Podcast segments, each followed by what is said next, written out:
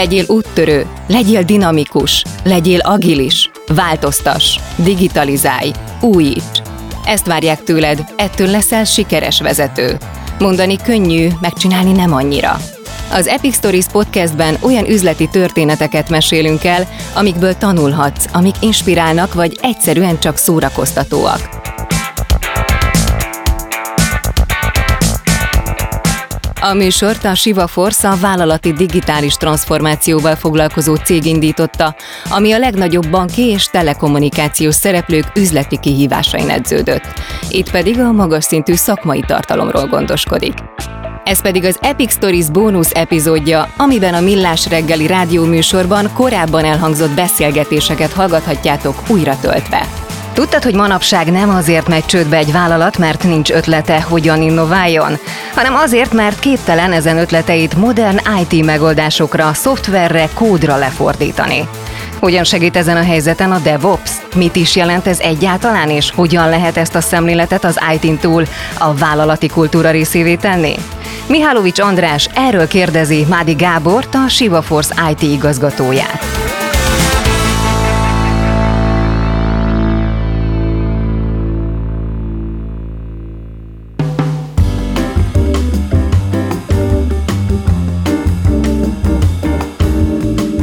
Köszöntünk itt a műsorban. Jó reggelt kívánok, sziasztok. Mi már ilyen komandos hangulatot terveztünk ezzel a DevOps kifejezéssel, ez olyan, mint egy ilyen számítógépes lövöldözős játéknak a neve. Valójában a DevOps az a nevéből adódóan a, a developerek, illetve az operations szóból ered, gyakorlatilag a fejlesztés és az üzemeltetési csapatoknak a hatékony együttműködéséről szól.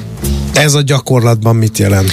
Ez a gyakorlatban azt jelenti, hogy sokkal közelebb kell lennie a fejlesztőknek, illetve az üzemeltetőkhez egymáshoz, és nem csak eszköz módszertan, hanem egyfajta kulturális változást is igényel ez. Át kell gondolni a, az IT stratégiánkat, hogy hogyan lehet a leggördülékenyebben együttműködni, hogyan lehet lerövidíteni azt az értékáramot, hogy a, ahogy említetted, a fejlesztések a lehető legrövidebb úton jussanak ki megfelelő ügyfélkörnyezetekre. Ez így elmondva maga a Kánoán. De biztos vannak bökkenők, ezekről majd beszéljünk, mert utána néztünk itt a beszélgetés kapcsán, hogy mik ezek, de egy vállalat szempontjából ezt hogy kell elképzelni a gyakorlatban? Tehát, hogy azt nem tudom elképzelni, most itt komolyan, hogy, hogy vannak ugye a fejlesztők, akik ugye kitalálják a terméket, meg vannak mondjuk az IT-sek, akik ezt meg is valósítják, az egyik a harmadik emelet négyben van, a másik a hetedik emelet kettőben. Akkor de most ezek ilyen nagyon triviális dolgok, de, de ezek az emberek a céges bulik kapcsán nem is biztos, hogy beszélnek egymással. Hát igen, azért itt az online világban, vagy a, vagy a hibrid munkavégzés során ez még lehet, hogy nem is a hetedik emelet, hanem akár otthon is vannak igen. ezek az emberek, tehát olyan munkakörnyezetet, olyan kollaboratív tereket kell kialakítani, hogy lehetővé váljon ez a fajta együttműködés akkor is, hogyha adott esetben nem személyesen tudnak együttműködni a kollégák. Uh-huh. És a felelősségi viszonyokat, hogy ki a főnök, ki dönt, mert egy ilyen fejlesztés, ha csak ezt a szerencsétlen millás reggeli projekteket nézzük, az ezer ágon bogon el tud folyni, szét tud esni, nem tud megvalósulni. Kellene lenni egy döntéshozónak, aki az asztalra csap, és azt mondja, hogy jó, eddig értem a vitát, mindenkinek igaza van, de azok tapsolhatnak most, akik a B választ jelölték meg, mert hogy ebbe az irányba tudunk tovább menni, aztán ha nem sikerül, az majd az én felelősségem lesz. Tehát, hogy ezeket hogy lehet leosztani? Vagy határidőket kiosztja le, ki ellenőrzi, mi van, ha valaki megszegi a határidőt. Tehát, hogy neki lehet állni ennek nagy lendülettel, aztán jönnek az apró kis egészen pici operatív problémák, és szétcsúszik az egész. DevOps itt abban ad igazából pluszt, hogy a, a fejlesztők és a, az üzemeltetők, hogyha, hogyha sokkal szorosabban dolgoznak együtt, akkor nem csak a, az együttműködésükről, hanem ahogy említetted, itt a felelősségi köröknek a teljes körű megosztottságáról is szó van. Tehát, hogyha elvállal a, a csapat valamilyen fejlesztési munkát, akkor a fejlesztő területén nem állhat meg ott a, a fejlesztés, hogy hát az én lokális számítógépem ez működött, és ugyanígy a másik oldalon oldalon az üzemeltető sem mondja meg, mondhatja meg azt, hogy már pedig itt csak és kizárólag ez az egyféle módon lehet éles környezetbe helyezni bizonyos kódokat, hanem nekik együttesen, közösen kell vállalni ezt a felelősséget, end-to-end gyakorlatilag, onnantól kezdve, hogy, hogy elvállalták a fejlesztés odáig, hogy élesbe kerül, nekik úgy kell együttműködni, hogy mindkét fél segítse egymást. Uh-huh. Mennyire kell automatizmusokat beépíteni a rendszerbe? Ugye ez a módszertan mellett, amit az eszközök tudnak megtámogatni, abszolút, tehát vannak olyan build és deployment szoftverek, amik elő, az egyik ugye csomagot előállítja, fejlesztési csomagot előállítja, a másik pedig kihelyezi a megfelelő ügyfélkörnyezetre. Ebből rengeteg típusú eszköz létezik ma. Gyakorlatilag pont ez az a plusz, amit még hozzá lehet adni ehhez az egész DevOps-os kultúrához, filozófiához, hogy az automatizációval még egyfajta hatékonysági fokot, egy gyorsaságot lehet hozzátenni. Nagyon gyorsan változó ügyféligényekhez, nagyon gyorsan ki kell tudnunk ezeket a fejlesztéseket, akár naponta többet is az ügyfelekhez kiadni. Ez az egyik. A, a másik oldalon pedig, hogy vannak már olyan technológiák, amik lehetővé teszik azt, hogy egy komplett infrastruktúrát, több számítógépből álló rendszereket néhány sorkódnak a, a futtatásával automata fel tudja építeni, és nem kell egyedileg kézzel telepíteni több kollégának napokon keresztül. Ezeket bármikor el tudjuk indítani, vagy akár le is tudjuk állítani. Nagyon gyakran volt probléma a nagyvállalatoknál az, hogy ahogy egyre több projekt párhuzamosan működik, ezeket ugye tesztelni is tudni kell, és, és hogyha csak egy vagy két dedikált tesztkörnyezet van, akkor nincs arra lehetőség, hogy párhuzamosan 5-6 projektet tudjanak tesztelni. Ezekkel a technológiákkal ezt lehetővé lehet uh-huh. tenni, hogy pillanatok alatt felhúzunk egy új környezetet, ott letesztelik, ha befejezték, lezárjuk, és, és megyünk tovább. Mi a helyzet a mérésekkel, az adatokkal? Ugye rengeteget beszélünk bármilyen fejlesztés kapcsán a mérésekről, meg az adatokról, hogy vissza kell mérni akár már a fejlesztési folyamatot se várt, hiszen egymásra fognak mutogatni a kollégákat, de hát én múlt héten leadtam.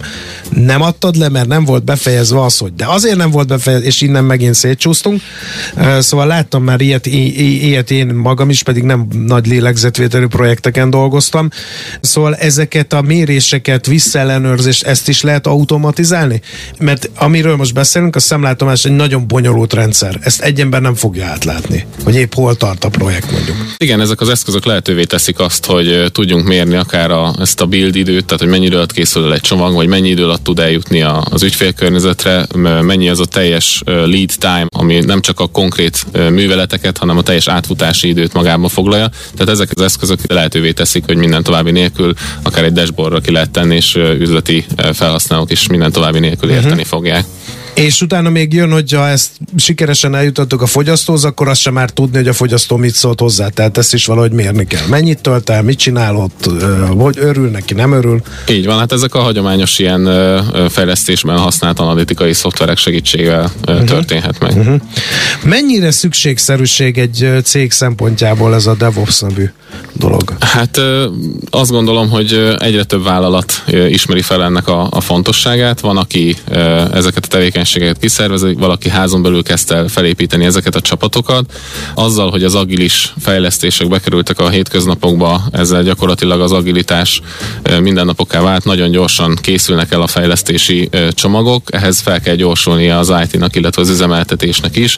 Ugye erről lehetett hallani néhány évvel ezelőtt a Gartnernek az egyik olyan fogalma, ami ugye ez a kétsebességes IT, vagy bimodális IT, ami azt jelenti, hogy egyszerre kell tudnia az, az IT-nak az üzemeltetésnek a, a hagyományos úgynevezett legacy rendszereket üzemeltetni, ami robosztus, aminek mindig működnie kell, ami, ami, ami egy vas, nagyon, ami vas, igen, igen. Ami, vagy akár az vagy is már lehet cloudban, de hogy, hogy ezek nagyon nagy fokú biztonságot igényelnek, illetve robosztusságot, a másik oldalon pedig megjelentek azok a nagyon gyors, villámszerű, kampányszerű oldalak, fejlesztések, amiket azonnal ki kell rakni, és ez a kettő között kell megfelelő módon balanszírozni. Ezt hogy csináljátok? Ezt én nem értem, de tényleg. Tehát egyik pillanatban kapok egy telefont, jó, nem csak én, mert nyilván nem egy személyes IT osztályok vannak, de lehet, hogy van olyan cég, ahol van egy zseniális IT is, és egy személybe csinálja.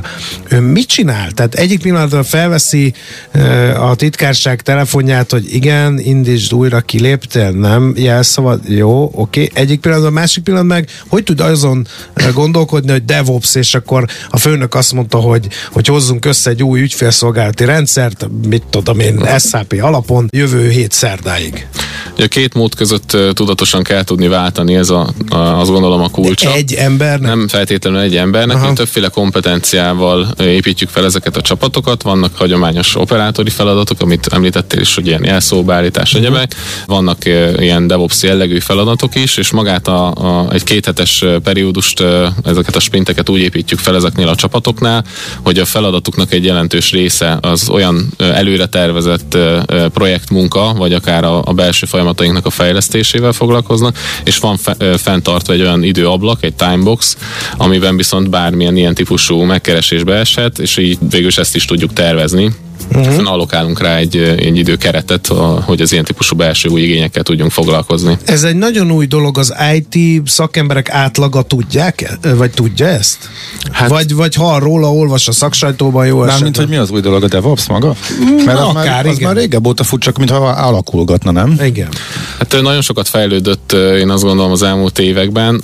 Az egyik oka valószínűleg az lehet, hogy, hogy ugye a, a, az üzleti oldalról sokkal nagyobb lett arra az igény, hogy, hogy gyorsan tudjunk és hatékonyan kiadni mindenféle új fejlesztéseket, de a másik oldalon pedig technológiai plusz lehetőségek is megjelentek, tehát azok az automaták, automatizmusok, technológiák, mint például a Kubernetes vagy a Terraform, amivel ilyen környezeteket lehet néhány sorban leírni és pillanatok alatt létrehozni, ezek nem voltak jelen néhány évvel ezelőtt. Ezeket tanulják a, a mai IT-sok, ez egy, egyértelműen látszik az, hogy, hogy, hogy fejlőd, fejlődnek, és egyre több ilyen típusú kolléga van, de bővítik a, a csapatokat a nagyvállalatok is. Ilyen Én területen. most egyet nem értek még, és aztán utána merényletet készülünk elkövetni ellenet, úgyhogy kapaszkodj, hogy ez most egy IT-s cucc, vagy ez valami jóval több annál? Hát ez egy fejlesztési és üzemeltetési területet Aha. összefogó, tehát IT-snak IT is, de inkább... Mert a felület, amin zajlik, az IT is, van, igen.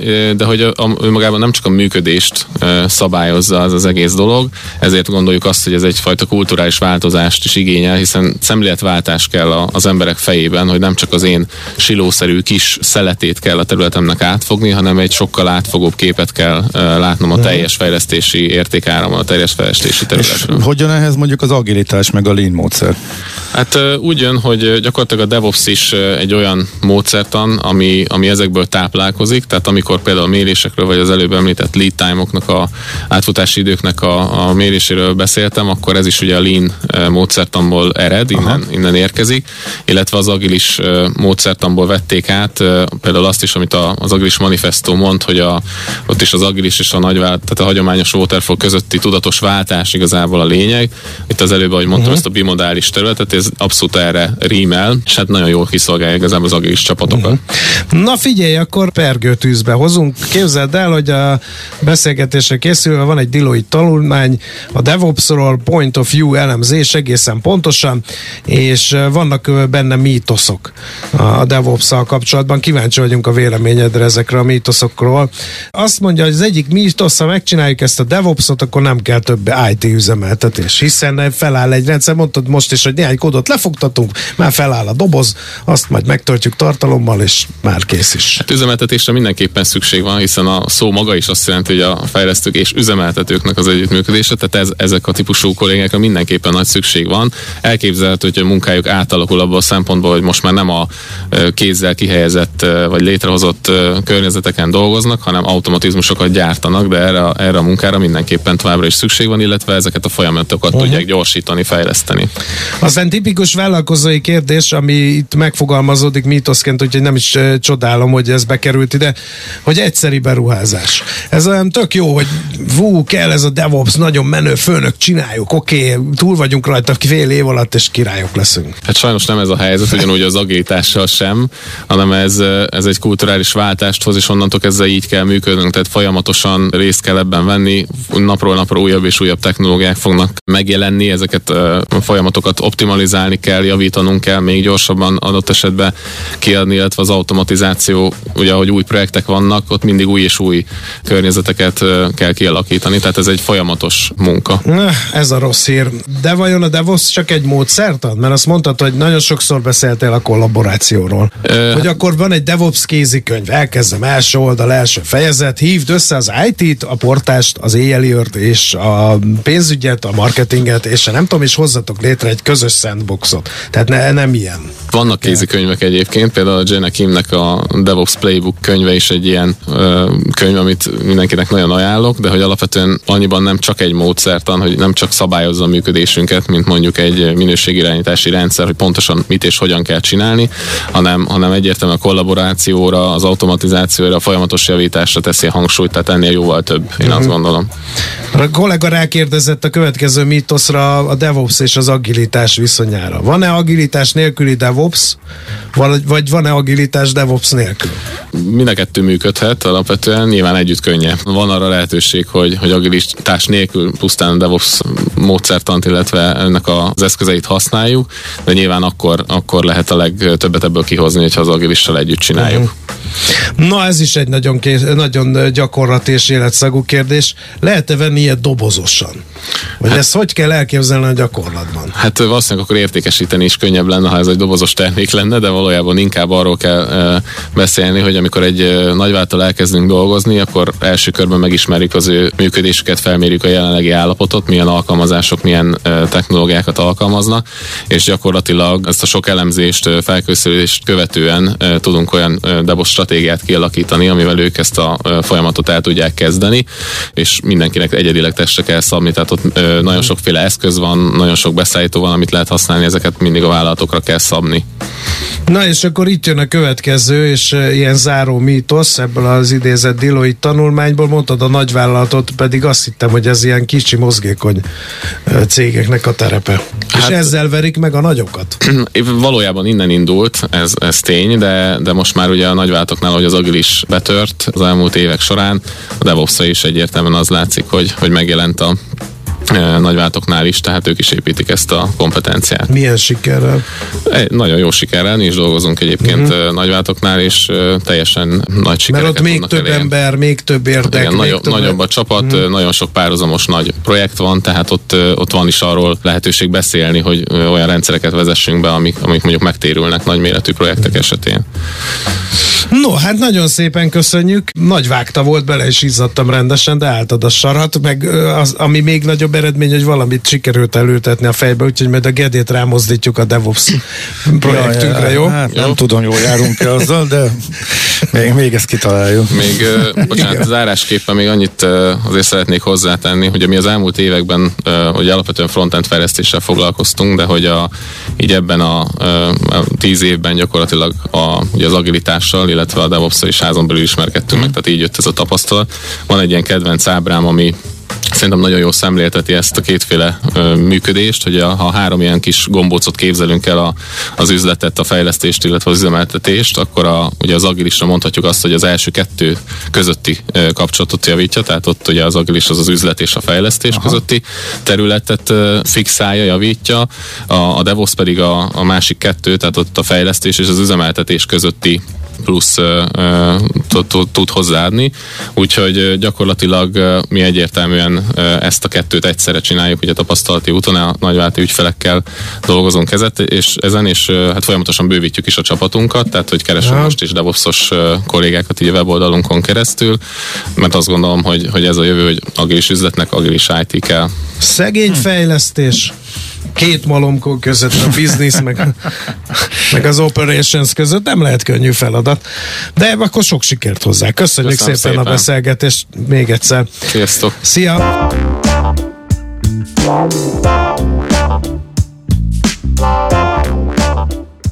Az Epic Stories Podcast bónusz részét hallottátok, amiben a Millás reggeli rádióműsorban korábban elhangzott interjúkat dolgozzuk fel. Ha tetszett az Epic Stories, kövess minket a kedvenc podcast lejátszódban, és iratkozz fel az epicstories.hu oldalon, hogy ne maradj le az újabb epizódokról és a további inspiráló történetekről. Ha van egy tanulságos üzleti történeted, amit megosztanál velünk, küld el az epicukatsivaforce.com címre.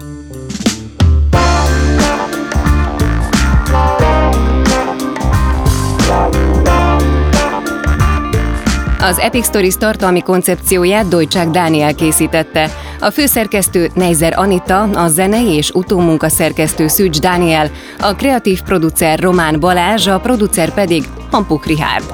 Ordasi Brigittát és az Epic Stories-t hallottátok.